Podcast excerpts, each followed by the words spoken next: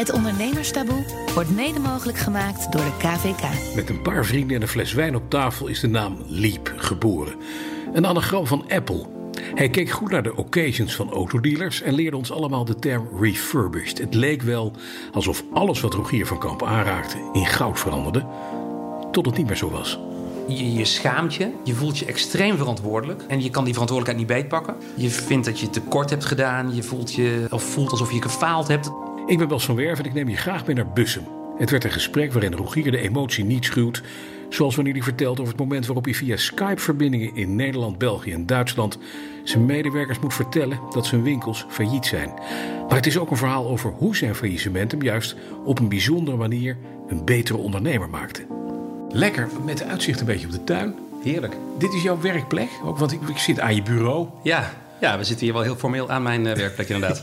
maar inderdaad, als ik thuis ben, ehm, eh, werk ik hier. Zeg, eh, eventjes, eh, want we gaan praten over jouw hele ondernemersgeschiedenis. We gaan het hebben over Leap, Ja. over jouw bedrijf. Maar helemaal terug in de tijd, toen je zes was, toen eh, handelde je in... eh, ja, wat- in, zou zeg het maar. Ja, nou, handelen bij, op die leeftijd, dat is misschien nog wat zwaar. Maar eh, ik, het, het, het blijkt zo te zijn, dat, eh, want dat heb ik ook van mijn ouders deels moeten horen. Mijn herinneringen daar eh, zijn vaag. Al zijn ze er wel, maar dat ik inderdaad al vanaf het moment dat ik ongeveer kon praten... bezig was met mensen spullen te verkopen. Ja? En dat konden inderdaad bijvoorbeeld eh, spulletjes zijn... zoals het eh, warm maken van wafels eh, voor de deur van de supermarkt van mijn vader... en die verkopen aan de mensen die voorbij liepen. Of bananen voor ze schillen en daar wat slagroom op spuiten... en die dan verkopen als banaan met slagroom. En dat soort, dat soort dingen. Precies, want jij bent een zoon van een supermarkteigenaar. Ja, mijn vader die, eh, die is eh, eh, ondernemer, of retailer dan. Ja. En die had inderdaad in mijn jonge jeugd had hij, een supermarkt. Ja, Ja. precies. Daar het vak geleerd. Dus het zit, it runs in the family. Dit is, hier zit ondernemersbloed tegenover me. Ja, ja dat, is, dat zeggen ze dan, dat het in je bloed kan zitten. En daar geloof ik trouwens ook al in. Even, wat, nog even terug naar je geschiedenis. Want naast die bananen met slagroom en warme wafels... je hebt ook volgens mij condooms verkocht over mobiele telefoons. Ja. Vertel, hoe- Ja, wat is dat? Hoe kom je erop, hè? Ehm, nee, dat was een heel mooi avontuur. Dat was precies na mijn eh, studie. Ik houd blijkbaar heel erg van het bouwen van een merk. En eh, dat was dit eigenlijk ook, dat, eh, dat eh, condoomverhaal. Wij waren met een paar vrienden in Frankrijk. Het was een mobiele telefoon, was net op het punt dat zo ongeveer iedereen er een had. Ja, Dus dan moet je denken aan die Nokia-telefoontjes. ja, ja. ja. En wij waren bij het zwembad en we waren zelfs aan het klussen om wat geld bij te verdienen. Dus we waren het zwembad aan het schilderen. Maar we moesten natuurlijk ook bereikbaar zijn, vonden we Ja. zelf. En dat is lastig in het water, half met je knieën en dus verre van je vingers. Eh, en bij een beetje studenten is er altijd wel een condoom in de buurt. Dus toen eh, eh, bedacht ik het idee om die condoom even om dat telefoon te trekken. ja. Andersom, dat condoom om die telefoon te trekken. En daarmee is hij dus meteen waterdicht. Nou, dat is op zich wel duidelijk. Ja. Maar je kan er wel nog steeds doorheen praten en doorheen kijken. Dat is handig. Ja. En dat was niet iets wat ik direct had bedacht. Eh, dus je maakt er een knoopje en dan kan je er doorheen bellen. En je bent volledig waterdicht. Dus ik dacht, nou, dit is een hartstikke leuk business idee. Dat gaan we eens optuigen. En dat zijn we gaan doen. En ehm, uiteindelijk in China productie opgestart. In een fabriek van, van, een, van een ander, hè, maar dan gewoon een productielijntje Ja, in, een, in een grotere fabriek. Ja. En, eh, en uiteindelijk eh, met de eerste, zeg maar, eh, 10.000 condoompjes een beurs bezorgd. Mhm. Een beursstand genomen in, op een grote elektronica-beurs. Grote jacuzzi midden in de stand. Twee dames in de jacuzzi. Ja, met en alle telefoon. mensen die dus op een elektronica-show voorbij lopen. eh, nou ja, we hadden al behoorlijk wat bekijks daardoor. Ja. En dan van iedereen zijn telefoon pakken in die tijd. Hè, waar- en dus op die manier water dichtmaken. Ja, dat trok enorm de aandacht. Ja. Dus wij gingen van die beurs weg met, met, met misschien wel 500 leads. Dat, was absurd. Ongelooflijk. Ja, en zo is dat gaan... eh, Dan moet je dat in orders gaan omzetten. Dat, was dit in Amerika trouwens, die, die beurs? Deze eerste beurs was in eh, Duitsland. Ja. Maar uiteindelijk hebben we ze overal gedaan. Amerika, Australië, China, eh, Afrika, overal. Ja. Jeetje, en dat is op een gegeven moment opgedroogd. Want Nee, uiteindelijk is dat bedrijf... eh, nou ja, goed, die, de hype van dat bedrijf eh, kon natuurlijk niet eeuwig doorduren. Dat was ook nooit het idee. Want dit is gewoon iets van... De functie was beperkt. Het was met name de gimmick die het een Ja, leuk product tuurlijk, maakte. Ja. En daar hadden wij wel een heel gave marketingcampagne omheen... die ook heel eh, uitdagend en sexy was. Die we wel aan moesten passen voor Amerika. Want daar mocht hij niet zo sexy zijn als wat hij was. Maar uiteindelijk komt dan een iPhone... Wat overigens prachtig is, maar die eh, iPhone wat minder geschikt om een condoom heen te trekken. Want dat is alleen maar een scherm. Ja, en je kan het wel doen, maar het wordt het, net niet lekker. net niet lekker. Dus uiteindelijk is dat bedrijf eh, eh, overgegaan op eigenlijk onze belangrijkste klant in Amerika. Op zich heel fijn. Ja. En ook heel goed gedaan. Daar moet je niet al te hoge... Maar het was wel weer... Het, dat was wel weer het vertrekpunt van een volgend bedrijf. Zo moet je het eigenlijk maar zien. ja, En, precies. eh, nog, nog eventjes daar naartoe, want dat vind ik interessant. Eh, je zei, ik ben een brandbuilder. Dat is eigenlijk wat ik wil, merken bouwen. Wat was, heeft dat, is, is dat daar toen al eh, naar voren gekomen? Bij, dat, bij dat, zo'n telefooncondoom? Dat moet een merk hebben. Dat moet wel leven gaan leiden. Ja, ik denk dat je zoiets niet, althans misschien een ander wel, maar ik wist zoiets eigenlijk niet van tevoren. Het blijkt als je dat gewoon gaat doen, Mhm. Ja. dat je, eh, dat geldt voor alles natuurlijk, dat, Dat je het een wat beter bent dan in het ander. Ja. En dat je het een ook wat leuker vindt dan het Ja, ander. precies. En ik vind dus blijkbaar heel erg leuk om, eh, eh, ik wil graag creatief bezig kunnen zijn. Mhm. Dus het moet altijd, het moet niet alleen maar een merk plakken op een product van een ander zijn. Dat, dat vind ik echt iets voor een reclamemaker, zeg maar. Ja, Maar zelf een product bedenken of een, of een aanpassing op een product bedenken of een product-marktcombinatie bedenken. En die dan vervolgens met een naam in de markt zetten. ja. Feitelijk wat ik ook met Leap eh, heb gedaan. Dat, eh, dat vind ik ontzettend leuk. Ja. Ja. want nu zijn we bij Leap. Het geld wat je verdiende met het telefooncondoom, als ik maar even zo, zo mag zeggen, dat heb je voor een deel aangewend om Leap ook te starten. Hè? ja. Ja. Zo, eh, zo is het. Apple refurbished, refurbishment, of refurbished, dat kenden we eigenlijk helemaal niet in Nederland.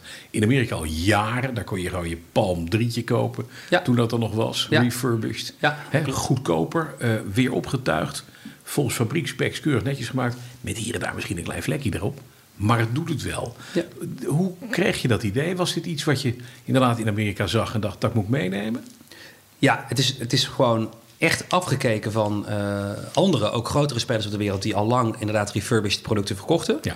Eh, die noemden dat alleen niet zo, maar zeker in Nederland niet. Eh, dus ja, dat kon alle, alle kanten op. Maar met name inderdaad in die elektronica waren, was daar gewoon al wel wat in te krijgen. En vergeet ook automotive niet, want Ja. daar kon je het ook prima vanaf kijken. Ehm, eh, alleen ik dacht op dat moment... eh, waar Apple zeg maar, echt in die hockeystick zat na de introductie van de iPhone en net de introductie van de iPad, was Apple was ineens een partij die Mhm. Sky high, ja. sky high ging. Met een prijspunt van de nieuwe producten die hoog genoeg was om ook relevantie te creëren voor een, voor een tweedehands aankoop. Ja. En een technische kwaliteit, zeg maar, die eh, in ieder geval heel veel beter was Mhm. dan de duur waarop voornamelijk de eerste gebruiker hem gebruikt. Ja, je kan hem veel langer gebruiken als je er maar een beetje weer lief voor bent. Precies. Ja. ja. En dat waren voor mij twee. eh, plus ook wel het seksappeal van Apple, zeg maar. In de, dat, dat zou je natuurlijk helpen. Ik noem het altijd een kerkgenootschap, Apple. Ja, het een beetje. Ja, dat is het ook. Ja, ja. En als je er eenmaal bij hoort, dan. zijn allemaal eh, gelovigen. Ja, het zijn allemaal gelovigen. Is Apple kopen.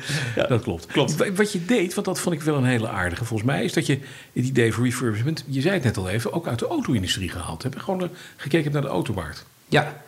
ja, omdat ze daar, kijk, uiteindelijk. ehm, en zo kom ik ook bij dat woord refurbishment. ehm, het, het product tweedehands verkopen. Ja. eh, dat deed eigenlijk tekort aan wat we wilden doen. Ja, tweedehands heeft zo'n Heeft beetje een een beetje een negatieve. Ja, dus in de automotive zijn ze dat eh occasion of eh, occasion gaan noemen. Die hebben een ander chic woord bedacht. Ja. Maar dat, dat heeft een heel erg sterke relatie tot automotive. Ja. Eh, maar als jij eh, naar een, eh, ik zeg maar een Volvo-dealer gaat... en je gaat eh, op de benedenverdieping hebben ze mooi al die nieuwe auto's staan... maar één verdieping hoger staan net zo mooie auto's van twee jaar terug. Precies. En die hebben dan een, die hebben, die hebben eigenlijk ook een merk. Ja. Dus dat heeft, dat heeft wel eh, eh, mij, of in ieder geval hè, toen we in het begin bezig waren... mij en mijn collega's aan het denken gezet van... nou, zo willen we dat doen. ja, maar dan moet het wel een bepaalde standing hebben. Hè? Het moet wel een, het, het moet een luxury brand eh, uitstraling hebben die het ook had. De- Ja. Vandaar niet tweedehands, maar refurbished. Ja, ja. dus wij dachten, noem het refurbished. En dat, dat kwam een beetje uit de vliegtuigindustrie, Ja. dat woord. Ehm, en dat refurbishment werd ook niet opgezocht. Op, dat kun je op Google prima vinden. Hè. Er waren heel weinig mensen die dat woord zochten in Nederland. Dus je kan een merk gaan laden. En je kan ook nog eens een keer een, een branche een naam geven... die op Ja. zichzelf weer geladen kan, eh, kan worden. Eh, dus zo ontstond dat, eh, dat, dat woord refurbishment voor ons. Ja. Hoe ontstond het woord Leap? Want het is Apple, maar dan omgedraaid, een beetje geklutst. Ja, anagram zoals dat mooi heet. Ja, Hè? Ja, ja. ja. Uiteindelijk is letterlijk het merk ontstaan. ja, het klinkt een beetje flauw, maar met een glas wijn en, en, een, en een hoop lol. En gewoon wat eens proberen en, en doen. En toen kwam dit. En ehm, ja, het is natuurlijk eigenlijk een hartstikke mooie naam. Want in de, aan de ene kant is het een anagram, waardoor je heel makkelijk vindbaar bent online. Ja. Het zijn dezelfde lettertjes en dat vindt Google heel fijn. En wij dus ook. Daarnaast betekent een leap, giant leap for mankind, is ook gewoon eens een keer een Engelse betekenis. Dus dat was voor ons gewoon win-win. Een grote stap voorwaarts. Ja. dus ja, dat, dat, dat kwam op een heel goed moment. eh, Met een drankje in de hand. met een drankje in de hand. Komen wel eens vaker goede ideeën. een goed idee, ja. ja. met een drankje in de hand. Vaak of de wc of een glas wijn. Dat zijn twee Klopt, ja, klopt. belangrijke punten in je leven. Ja. Ja. Eh, jij hebt van tevoren de markt heel goed getest. Hè? Eh, gewoon gekeken naar is er mogelijkheid om dit product in de, in de markt te zetten. Hoe reageerden mensen in eerste instantie? Klanten reageerden uh, voornamelijk positief, daarom gingen we door. Maar we leerden ook van klanten. En dat hebben we geprobeerd in het proces aan te passen. Ja. En dat, wat, heb je, wat heb je geleerd zo onderweg van klanten? Wat kreeg je terug aan feedback op je idee? Onnoembaar veel, maar een paar belangrijke zaken zijn dat wij in het begin heel erg dachten dat je een product cosmetisch ook in perfecte staat moest brengen. Um, dus wat wij leren van klanten is dat een klant liever een beetje korting heeft. Technisch moet die perfect en, zijn. En een vlekje, maar moet het wel goed doen. Precies. Nu zijn jullie omnichannel. Hè? Je hebt fysieke winkels. Je bent een online uh, speler geworden. Van waar die fysieke winkels? De voornaamste reden uh, om naar fysieke retail te gaan... is omdat zeker toen een product wat niet nieuw is daar is, als je dat ook fysiek kan gaan bekijken, en al, al woon je niet in de buurt van die winkel, maar al weet je maar als consument, ik kan naar de andere kant van het land rijden en daar kan ik in ieder geval, als het nou helemaal misgaat, een winkel inlopen waar ik iemand kan spreken. Tegen vent zeggen, hij doet het niet. Ja, ja. Dat, dat schept vertrouwen. Hoe, hoe ging dat in het begin? Want je hebt zo'n idee, hè? je gaat testen in de markt, dat gaat goed. Je denkt, nou, we gaan een bedrijf optuigen. Je hebt kanalen om inkoop te kunnen doen. Je kan voorraad kan je gaan, eh, gaan beheren. Met hoeveel man begon je? Was je helemaal alleen? Nee, we begonnen meteen met, uh, uh, met vier mensen. Mm -hmm. Moet ik even goed zeggen? Ja, vier mensen. Ja. Waarvan één uh, echt een goede vriend was ook. En die, of is ook. En die, die was met name ondersteunend op de commerciële marketingachtige kant. Mhm. Eén jongen heel erg aan de technische kant. Ja. En een dame aan de administratieve kant. Ja. Heel kort daarna kwam er nog een jongen bij... voor de technische, want we moesten meer producten, dus moest een jongen bij. Dit was in het eerste half jaar. Maar we hadden eigenlijk helemaal geen geld meer. Of tenminste in ieder geval niet genoeg.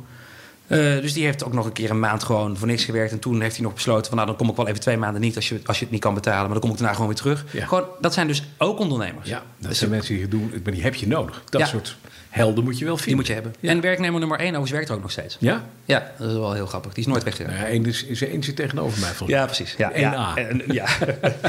ja, ja. mij. Die Nee, zit, maar- maar... die zit er nog steeds. Ja, Dat is ja, dat is natuurlijk mooi. Dat, dat, dat zegt ook veel. En ehm, eh, daarom vind ik ook dat eh, dit soort, dit soort eh, trajecten doormaak je met elkaar. En, dat, en dat was ook echt het gevoel wat ik daarvan gehad. Ja, maar hoe lang heb je met zo'n klein team moeten, moeten werken voordat er echt enige substantie kwam?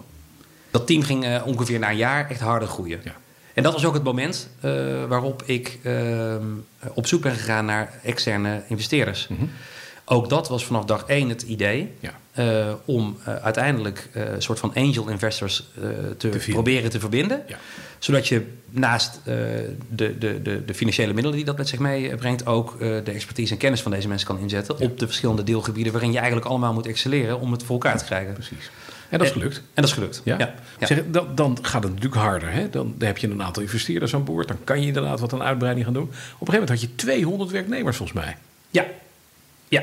Ja, dat, Dus met winkelpersoneel, alles erbij. ja, ja, het waren geloof ik eh, op een bepaald moment... eh, dit, dat is inderdaad teruggerekend naar FTE, maar uiteindelijk waren het er... eh, Ik tel liever mensen, want het zijn ja, precies. namelijk Dan mensen. heb je meer mensen dus, had je. Ja, dus dat, maar dat, dat, dat, zijn, dat, dat is best een grote stap voor. Het is natuurlijk wel enigszins autonoom. Al, al zijn ieder jaar met de 70, 80, 90 procent groeien niet echt normale autonome Nee. groeicijfers. Maar eh, dat ging snel. Eh, maar het, eh, we konden zeg maar nog net die auto op het circuit houden. Al waren we wel voortdurend in de zesversnelling plankgas aan het geven. Ja. Ehm, eh, mensen vinden was relatief eenvoudig, omdat dat, dat hebben we te danken aan het merk Apple, wat op onze producten staat. Het is gewoon een sexy product. Ja. En we merkten dat we daar makkelijk mensen op aan konden nemen. Eh, ook techneuten, en die heb je natuurlijk. eh, Die heb je nodig. Misschien was dat dan wel de kern van de organisatie. En aan de andere kant de mensen voor in de winkels. En, en, maar uiteindelijk natuurlijk ook een manager eh, om dan weer bijvoorbeeld een afdeling te managen, et cetera. Ja. Dat, dat ging goed, maar dat, dat, ja, dat is zeg maar in een periode van ongeveer drie jaar Mhm. is dat gegroeid. dus zeg maar even de, de informals kwamen in 2012 eh, binnen. En eh, in 2015 zal het personeelsbestand ongeveer 120 zijn geweest. Ja, precies. 100, 120. Hoeveel fysieke winkels had je op dat moment? Eh, toen waren het er, ja, dat is een beetje moeilijk, want dat loopt door het jaar natuurlijk heen. Ja. En dat groeide natuurlijk ook mee. Ja, ja, want er gingen er een aantal per jaar open. Ja. Maar als je dan even april neemt ongeveer als meetpunt... dus april 2015, letterlijk drie jaar nadat die informers, informers waren ingestapt... stonden we ergens op 12 winkels. Maar je komt uiteindelijk als ondernemer in aanraking met, eh, met private equity. Daar word je ook door benaderd. Ja. En ehm, ik, ik voelde ook als, eh, als ondernemer in deze zaak... dat, eh, ja, dat we, moesten, we moesten die volgende stap maken. Op, op een bepaald moment als zo'n kar van de berg afrolt... dan is hij heel moeilijk tegen te houden. Het is totaal niet dat ik dat wilde hoor... maar dan moet je ook de, de stappen nemen die nodig zijn om hem te kunnen laten Ja. rollen. En uh, daar hoorde gewoon een, uh, zeg maar een nieuwe en sterkere investeerder ja, bij. En het werd een private equity club, Gild Investments, hè, volgens mij. Ja, ja. ik was overigens ook... Uh, Gild Investments, er waren meerdere partijen toen in de race. klinkt, maar dat zo'n soort van beauty contest. Ja. En um, Gilde, dat, die heeft natuurlijk een hele mooie naam. En ik was ook wel... eigenlijk ben je dan wel trots dat zo'n mooie partij met jou wil, ja, wil samenwerken. Tuurlijk. En toen uh, heeft Gild het in feite helemaal gekocht. En heb ik de kans gekregen om er weer voor een stuk terug in te kopen. Juist. Uh, dus uh, kon ik als ondernemer weer verder. Ja. Maar dan wel in een minderheidsbelang onder de vleugels van een, van een grote PP-club. Ja. Serieuze partij. Ja. ja. En een partij die meestuurt. En die ja. ook dingen bepaalt. En die ook met je. Ja. Hielp dat? Was dat ondersteunend inderdaad? Zorgde dat ervoor dat die kar harder van de berg ging rollen? voor mij was het gewoon heel fijn dat, dat je ook aan de, dat klinkt zwaar hoor, maar aan de directietafel ondersteuning kreeg. Ja. En uh, er, werd, er werd gewoon meegedacht, maar er werd niet, er, men ging niet op je stoel zitten. Nee, nee. He, dus er was, uh, daar, daar, daar, was een hele goede verstandhouding. En je kan gewoon, er gaan hele andere deuren voor je open. Een adviseur is uh, makkelijker benaderbaar. En, maar het, er zijn gewoon andere, er is een hele andere league waar ja, je in speelt. Ja, precies. Het is ineens is het, is het ere, eredivisie. eredivisie. Ja, nou, ja. en om uiteindelijk door te gaan naar de Champions League, om dan ja. maar in datzelfde voetbal waar ik ook niks van weten te blijven, um, uh, hadden wij meteen al bedacht uh, dat we in dit bedrijf gewoon een goede directie of een goed managementteam zouden moeten gaan plaatsen. Ook vanwege de omvang die het inmiddels had gekregen. En natuurlijk, je raakt wel, als je dus gewend bent om altijd voor jezelf te werken, dan ook al weet je dat totaal niet. Ik vind mijn collega precies hetzelfde als, als dat ik denk dat hij mij vindt, maar dat is dus niet zo. Nee. Um, maar je bent dus gewend dat als je in een ruimte zit waar je eventjes wat dingen moet gaan besluiten. En, je vindt als ondernemer dat het te langzaam gaat. En ik met mijn ADHD vind het nogal snel dat het te langzaam gaat. dan ben je dus gewend om gewoon te zeggen van... oké, okay, nou, ik heb het allemaal gehoord, uh, we gaan het zo doen. Ja. Dat, dat idee. Ja. En uh, dat doe je natuurlijk niet meer als, er, als je zware mensen binnenhaalt. Ja, dat doe je nog een paar keer, maar dan leer je wel dat je dat niet moet doen. Nee, even niet. Nee. Even rustig aan. Even een nou, pilletje. Ja, misschien moet ik even een pilletje nemen. Ja, ja dus, dat, uh, nee, dus dat, uh, ja. dat bracht mij ook heel veel positiefs. Ja. Even naar het, het moment, wat jullie gingen op een gegeven moment. Hè? Je ging uh, uh, ook met buitenlandse investeerders volgens mij uh, aan de slag? Of, of bleef het met grillen? In ieder geval wel het idee om verder de vleugels uit te, uit te laten waaien. In Europa mogelijk ja. verder te starten. Ja. ja, we zijn uiteindelijk naar België ja. gegaan en naar Duitsland. Ja. uiteindelijk zes winkels in België geopend en drie in Duitsland. -hmm. En in Nederland bleven we ook doorgroeien qua winkels. Uiteindelijk kwamen we op een totaal van 25. Ja. Achteraf gezien uh, hè, als je zou zeggen, wat, wat, wat heb je hier nou van geleerd allemaal? Dan zijn dat heel veel dingen. Maar een van die dingen is ook dat de stap naar het buitenland is te snel gekomen. Ja. Het is niet zo dat ik daar niet voor gewaarschuwd werd. Hè? Het is absoluut zo dat mensen me daarvoor waarschuwen. Van pas op, ga niet te snel, want... Ja, wat, maar, ja. En, en daar werd ook wel echt naar geluisterd. Mm -hmm. maar op het moment dat je er middenin zit... dan, dan ervaar je het misschien toch net iets anders dan wanneer je dat allemaal al een keer zelf hebt meegemaakt. Of wanneer je naar het, bij een ander naar binnen kijkt. Ja. En het voelde als het juiste moment. Het ging fout op, een, op enig moment. Wat, wat waren de eerste indicatoren waarvan je dacht van het gaat niet lekker? Zag je, waar zag je dat aan? De organisatie was zo jong en eigenlijk zo groot. En je kon nergens op de wereld afkijken hoe je dat nou eigenlijk beter zou kunnen faciliteren of ja. organiseren. Zodat die organisatie met wat minder... Uh, hè, je kan niet altijd 100% of 101% geven. Je moet af en toe ook eventjes... Even kunnen, rust, rustiger ja, kunnen. Ja. ja. Nou, en daar... Toen we dat uh, merkten van... oh wacht, we zijn eigenlijk nu te hard aan het groeien. We moeten, -hmm. we moeten, we moeten dat veranderen. Um, ja, toen, dat is eigenlijk het eerste gevoel dat je krijgt van... oeh, uh, we moeten wel even, dit moet ook wel gebeuren nu. Ja. Maar helemaal niet in de zin van... oh, dit is spannend, zou het wel goed gaan met dit bedrijf. Echt, nee, nee. Maar niet, niet alleen ik niet, maar gewoon helemaal niemand. Niemand. Nee. Gewoon, en er zijn hiccups en je ziet altijd dat er wel wat kan getweakt worden, maar ja, klaar. Ja, het gaat altijd ja. een beetje met fases en dit was weer een fase.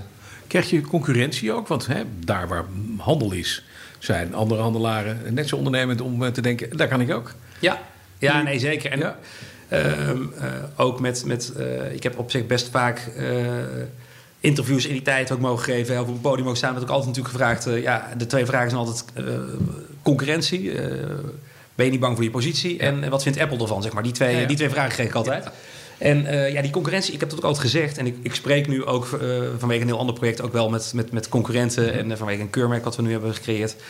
Um, die zeggen ook, ja, jij, jij zei altijd... ja, ik, ik zie niet zo snel een ander opstaan... die in deze markt dergelijke positie kan innemen... omdat wij er al zijn en omdat het een stuk moeilijker is... dan wat je op voorhand zou denken. Ja. Dat, dat, heb ik ook letterlijk een paar keer ja. gezegd.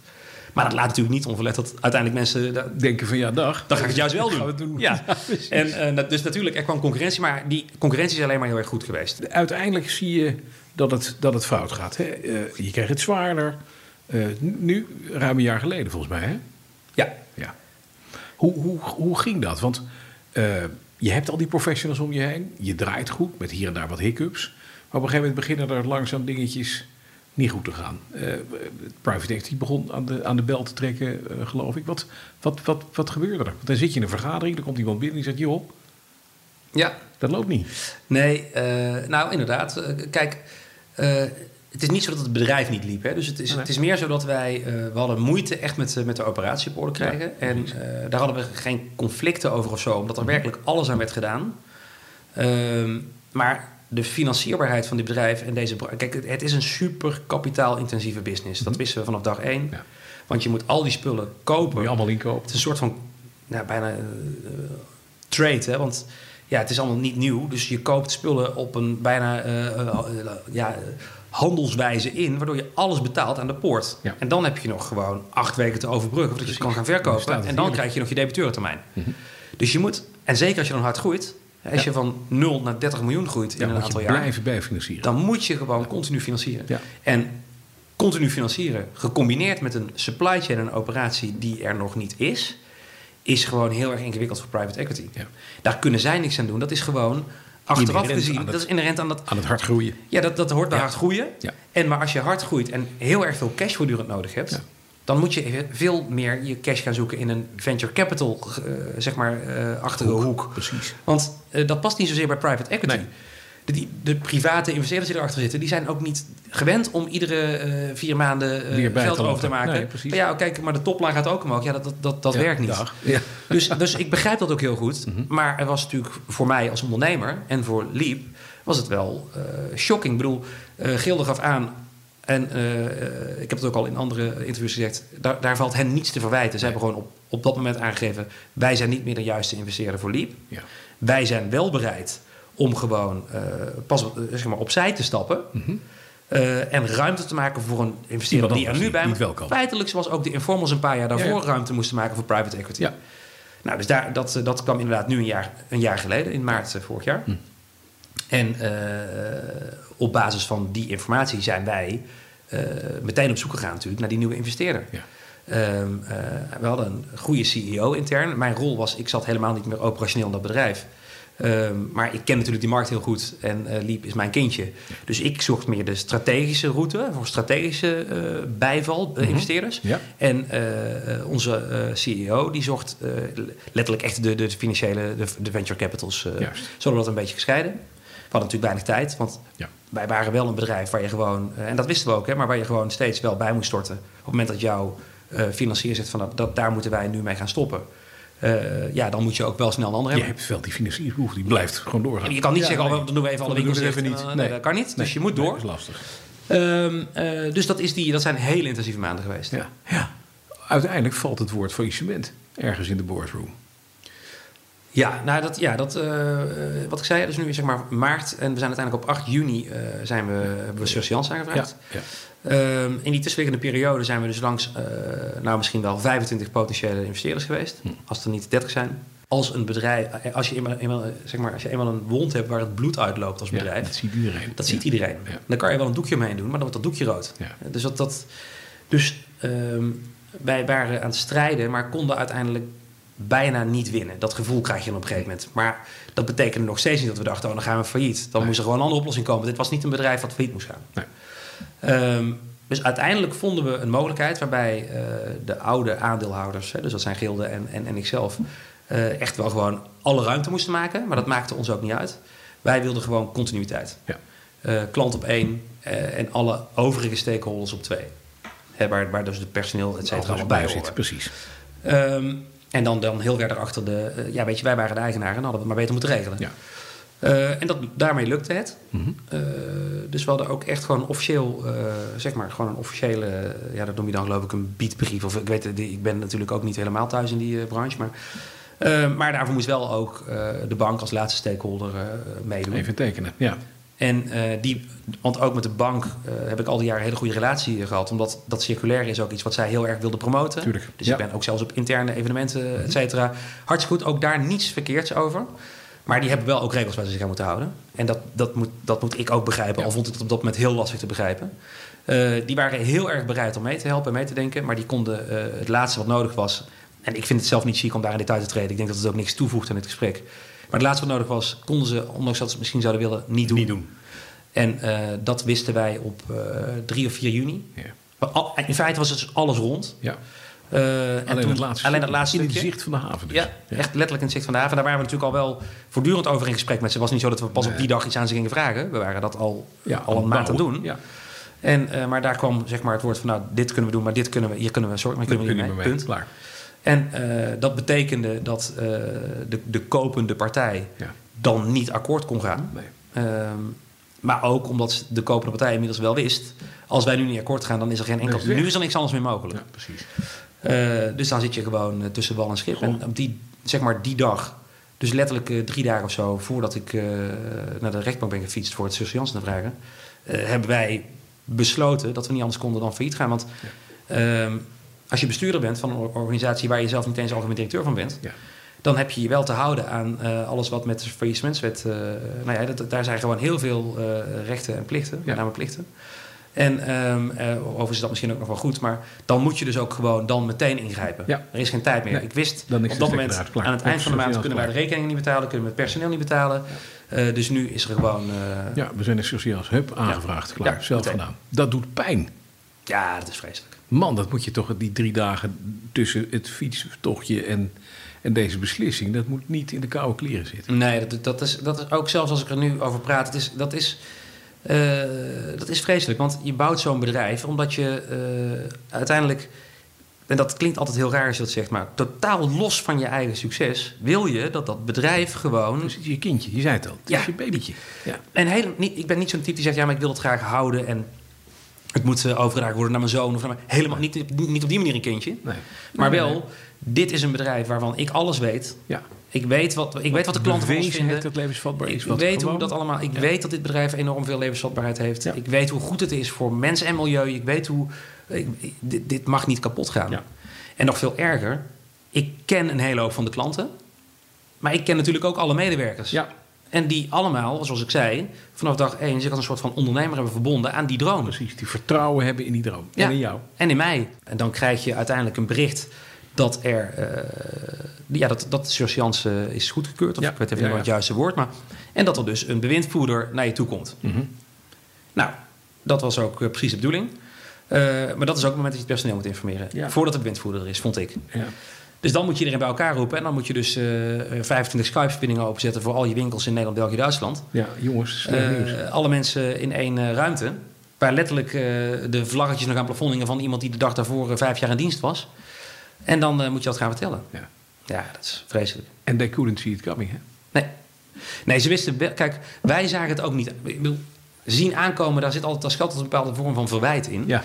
Eh, dus daarom vind ik het moeilijk om. eh, want dat was namelijk niet zo. We waren met echt wel hele goede mensen heel hard bezig om dit bedrijf te redden. Precies. En de groep van die mensen voorzag dat faillissement niet tot het moment dat we dat, dat moment dat ik net noemde en dat we het dus ook zijn gaan inzetten. Ja. Dus met ons voorzagen ook alle medewerkers dat niet, maar die voelden het wel en dat hebben we ze ook steeds verteld. We, hebben, we zijn heel erg bezig met, eh, met eh, het zoeken van financiering voor de volgende groeifase van Leap. Mhm. En we hebben het eh, op dit moment zwaar. Niet omdat jullie je werk niet goed doen en niet omdat de klant ons niet meer wil. Maar gewoon omdat we aan het, op zoek zijn. En we zijn, ja, daarbij zijn we, We zijn op er kwetsbaar. Je zet 25 Skype-verbindingen aan, dan moet je dit verhaal gaan brengen. Man, hoe zit je daar achter zo'n camera of achter je, achter je laptop? Ja, nou ja, dit was gewoon, dit hebben we gewoon. Dus we hebben het aan het publiek verteld. Ja. En ondertussen eh, dat mee laten. Gewoon iedereen tegelijk. Om ook. eh, ja. dat is natuurlijk. eh, ik denk niet dat ik dat moment ooit zal vergeten. Is niet je lekkerste optreden uit je leven geweest. Nee, nee, nee. Je hebt, je hebt een bepaald gevoel van. Ja, dat komt op dat moment allemaal samen. Je, je voelt je, je, je schaamt je. Mhm. Je voelt je extreem verantwoordelijk. En je, en je kan die verantwoordelijkheid niet beetpakken. Ja. Eh, je vindt dat je tekort hebt gedaan. Je voelt je, eh, ja, je vindt, of voelt alsof je gefaald hebt. Het komt allemaal op één moment samen. Dus dat, en ondertussen moet je ook nog eh, aan die mensen uitleggen: dit is niet het einde van de wereld. Dit gebeurt, dit is vreselijk. Maar ik wil graag een beroep op jullie doen. Ga alsjeblieft door met wat je al deed. Ja. Harder werken dan wat je al deed, dat kan je niet, dat weet ik. Maar blijf in ieder geval net zo hard werken als wat je al deed. Ja. Er komt straks een bewindvoerder. Die weet hoe dit werkt en die gaat jullie informeren. Dat kan ik niet, want ik weet niet hoe het, eh, hoe het gaat. Wat ik wel weet, is dat eh, wij, Mhm. de, de directie, Ja, door gaan knokken om te zorgen dat we gewoon kunnen doorstarten. precies. Of dat we niet failliet hoeven te gaan. Een van de twee. Ja. Eh, en, en dat moet je dus, dus die, eh, dat, dat optimisme, Dat moet je, moet je ook nog kwijt op dat moment aan die. Nou, dat is gewoon een heel erg lastig moment. Ja, dit is bijna een Januskop. Het is gewoon twee, het, Ja. huilen en lachen tegelijk. Ja, ja, ja. Vreselijk. Eh, maar jullie hebben de schouders er echt onder gezet met iedereen. En uiteindelijk het faillissement kunnen afwenden. Hè? Ja, we hebben. Nou, ja, je, je, eh, Of ben je echt gefailleerd nog? ja, ja, nee, het bedrijf is Ja? meteen naar uh, Surse Jansen eh, in faillissement gegaan. Mhm. Maar dat was ook wel echt de bedoeling. Ja. Ehm, eh, ja, bedoeling klinkt heel raar. Dat, dat is niet alsof je dat kan beïnvloeden. Maar eh, als je dan s'nachts in je bed ligt, dan slaap je toch niet. Dan hoop je dat je zo snel mogelijk van een Surse Jansen naar faillissement gaat. Ja. Omdat de kans op een doorstart eh, is dan groter. Als je winkels, absoluut. als je het niet meer Winkels onder dicht doet, dan is het klaar. Winkels dicht. Ja. En, en, eh, maar met name de apparatuur. Ja. Dus in ons geval was het eigenlijk winkels open houden. Mhm. Ja. Dat is heel gevaarlijk. Want die apparatuur is super diefstalgevoelig. Ja. Dan is echt gewoon... eh, dan zijn alle hekken om de dierentuin weg. Ja, dus dat, dat, dat was geen... Maar goed, de, de, zoals ik al zei, je kan dat zelf helemaal niet beïnvloeden. Daarbij weet je er helemaal niks van. Nee. De curator die werd aangesteld... eh, dat was een zeer ervaren eh, ja, duo, zeg maar. Mhm. En die, eh, die hebben heel snel besloten hoe ze dit allemaal gingen doen. En ja, dat, dat, dat voelt gek genoeg. Hè, dus het, het absolute dieptepunt is de dag dat je weet... ik moet failliet gaan of ik moet uh, surseance aan gaan vragen... En dat aan je vrouw gaat vertellen. Dat is de moeilijkste dag. Ja. Dag twee, hè, die was wel betrokken, maar je moet, dat, dat is, dan komt het echt dichtbij. Hè? Ja. Heel kort daarachter is het de hele groep vertellen. Maar daarna gaat het eigenlijk ook... Dat klinkt heel raar, maar gaat het qua gevoel ook weer omhoog. Want dan komt die bewindvoerder. Dat is dus niet een man met van die rode horentjes... waar vuur uit zijn, eh, Nee. uit zijn neus komt. Die echt helpt. Die, je voelt je vanaf dat moment even niet meer alleen. Ja. En dus die helpt. Ja. En natuurlijk is hij extreem kritisch op je. Dat, dat moet hij ook zijn. Mhm. het, is niet, het is niet dat je samen gaat, eh, gaat tafeltennis of zo. Maar het, is, het is wel iemand die gewoon weet waar hij het over heeft. Die kent deze situatie. En die, eh, die, die, die gaan ervoor. Die gaan er ook voor om werkgelegenheid in stand te houden. Om te zorgen dat er zo weinig mogelijk gedupeerden zijn. Om te zorgen dat het bedrijf, het failliete bedrijf, verkocht kan worden. Waardoor de, eh, ja, waardoor de schade zo beperkt mogelijk blijft. De, de doorstart komt. Hè. Op een gegeven moment er is gefailleerd. Dan wordt er een hele hoop eh, eh, schade en ellende opgeruimd, neem ik aan. Ja. Al je leveranciers, heb je die gewoon goed kunnen, kunnen, kunnen bijhouden? Of is, daar nog, is er nog wel pijn geweest aan die kant? Nee, die hebben, eh, nou ja, bijna alle leveranciers betaalden wij altijd vooruit. Dus wij hadden wat dat betreft heel relatief weinig crediteuren. Ja, ja. Ehm, voor de omvang van het bedrijf wat we waren zeker. Mhm. Ehm, eh, maar waar wij wel veel pijn van hebben gehad in de doorstart is, eh, en dat was een van mijn persoonlijke voorwaarden, dat we alle garanties van al onze klanten mee over zouden nemen in de doorstart. Mhm. Dus iedereen die bij ons is had gekocht en die nog in zijn garantie zat, Ja. en wij geven, geven twee jaar garantie, die wij niet kunnen doordekken, hè, dus wij dekken onze eigen garantie. ja, precies. Poeh. Die mochten allemaal gewoon Doorgaan. met ons alsof er niks Onder dezelfde voorwaarden. Nou, ik zou het vandaag weer doen. Ja. Eh, maar dat heeft wel heel veel pijn gedaan. Ja. Want je bent eventjes door wel acht weken dicht. Ja. In die acht weken kan, nooit- kan niemand bij je komen. Nee. Ehm, dus na die acht weken komt iedereen. Maar dan heb je de, de zaak natuurlijk nog helemaal niet weer goed Niet genoeg op verdraaid. orde om Nee. dat volume aan te kunnen. Precies. Dus dat heeft, eh, dat heeft aan de financiële kant heeft dat veel pijn gedaan. Ja. Maar aan de emotionele kant heeft dat heel veel goed gedaan. Ja. Al heb je ook daarbij natuurlijk nog steeds klanten die dan eh, vinden dat als ze anderhalve week aan het wachten zijn op een reparatie, dat ze jou zo ongeveer door de telefoon moeten trekken. Terwijl je probeert uit te leggen, ja, maar, Maar wacht, we hadden een klein dingetje. u weet toch wel dat? gebeurd, hè? Ja, ja. Maar ook dat, die, dat is misschien nog wel, wel leuk om te vertellen, die emotie die intern heerste. Dus waanzinnig. Hè? Medewerkers die dus gewoon eh, eh, vanaf de dag dat je failliet bent, krijgen ze niet meer betaald door jou als werkgever, maar er wordt de betaalverplichting overgenomen door, het UWV. Ja. Eh, maar er wordt wel van ze verlangd dat ze nog blijven ze werken. Ja. Maar dat deden ze allemaal zelf zonder dat je dat vroeg. ja. Maar dat dan sommige collega's uh, iedere dag thuis uh, soep maken voor iedereen. om even bij de lunch soep te kunnen eten. En uh, de, de, een deed dit, de ander deed dat. Ja. En want er was natuurlijk helemaal geen lunchvoorziening, niks meer. Niks. Nee. Ja, dat, dat is waanzinnig. Ja. Dat is super knap. Dat, doet, dat is mooi, hè? Dat is heel erg mooi. Want er zijn in de fase waarin je aan het toewerken bent naar een doorstart, zijn er heel veel onzekere momenten. Het is niet meteen zeker dat je gaat doorstarten, hè? in tegendeel. Dus die mensen wisten helemaal niet wat hun toekomst was voor dit bedrijf, maar deden dat gewoon. Nou, dat is waanzinnig. Dat is mooi. Dan heb je een goed zaadje geplant in het bedrijf. Nou, dat is, ja, maar dat is absoluut niet alleen door mij. Hè. Dat is door alle mensen die. Mhm. Dat, dat is de echte groep. Dat is de groep, ja. Dat is echt gewoon. Uh, dus dat, is, dat, is, dat vond ik heel erg mooi.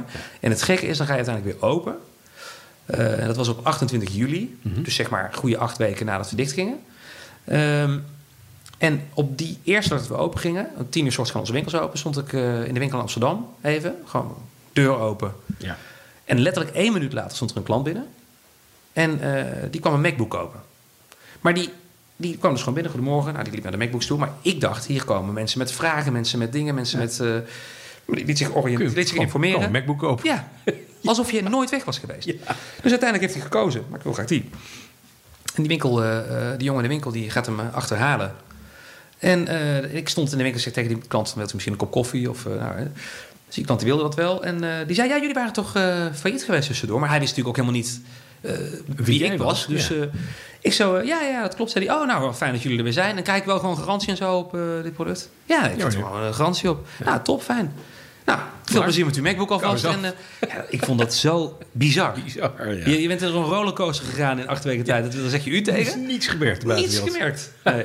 Ja, wel, nog, wel ook gemerkt. Precies, je was even maar, dicht, maar klaar. Ja, precies. Wel vervelend dat jullie er niet meer waren. En fijn dat jullie er wel weer zijn. Ja, precies. Ja, daar, daar, daar, doe je het ook voor. Maar dat is mooi. Dat, geeft je dan een lekker gevoel. Ja, dat is een lekker gevoel. Ja, mooi. Ja, dat is, en inmiddels is, inmiddels is de, is de storm over. Kan, kan je nu op groei financieren? Ja, de, dat, is ook, dat, is nu, dat was natuurlijk al niet slecht met gilden. Nee. Uh, alleen de, de vorm is nu beter en past beter bij ook ja, het type bedrijf die we zijn. Ja. Um, maar ik weet inmiddels ook met deze uh, ervaring op zak, die, er zijn geen garanties. Nee. He, ik zal dat ook nooit meer uh, van een ander verlangen. Ik zal het ook nooit meer zelf zeggen. Je weet, je weet het gewoon niet. Nee. Je, je doet er alles aan om het goed te laten gaan. En, maar morgen kan de wereld weer anders zijn. Heeft het je, heeft het je als ondernemer veranderd? Ben je voorzichtiger geworden, risicomijdender? Of heb je beter op de bril wat er aan risico's is? Ja, ik denk dat het je, dat het je uiteindelijk uh, verrijkt. Klinkt heel stom, maar dat, dat, mm -hmm. dat geloof ik. Het gekke is ook dat je met alle... Want we hebben heel veel Amerikaanse partners. Uh, ja. Die bellen je letterlijk om je te feliciteren. Ja. Die hebben echt totaal niet... Ja, want je weet, dat... deze serie heet Het Ondernemerstaboe. In ja. Nederland is het taboe, in Amerika niet. Nee, absoluut Je niet. moet een keer op je bek zijn gehaald. Ja, of dat leer je van. liefst een aantal keer. Ja, Je moet het gewoon even... En dat is daar ook... Maar het is niet alleen de ondernemers die dat tegen je zeggen. Dat is daar gewoon echt totaal anders. Ik ben nu 40.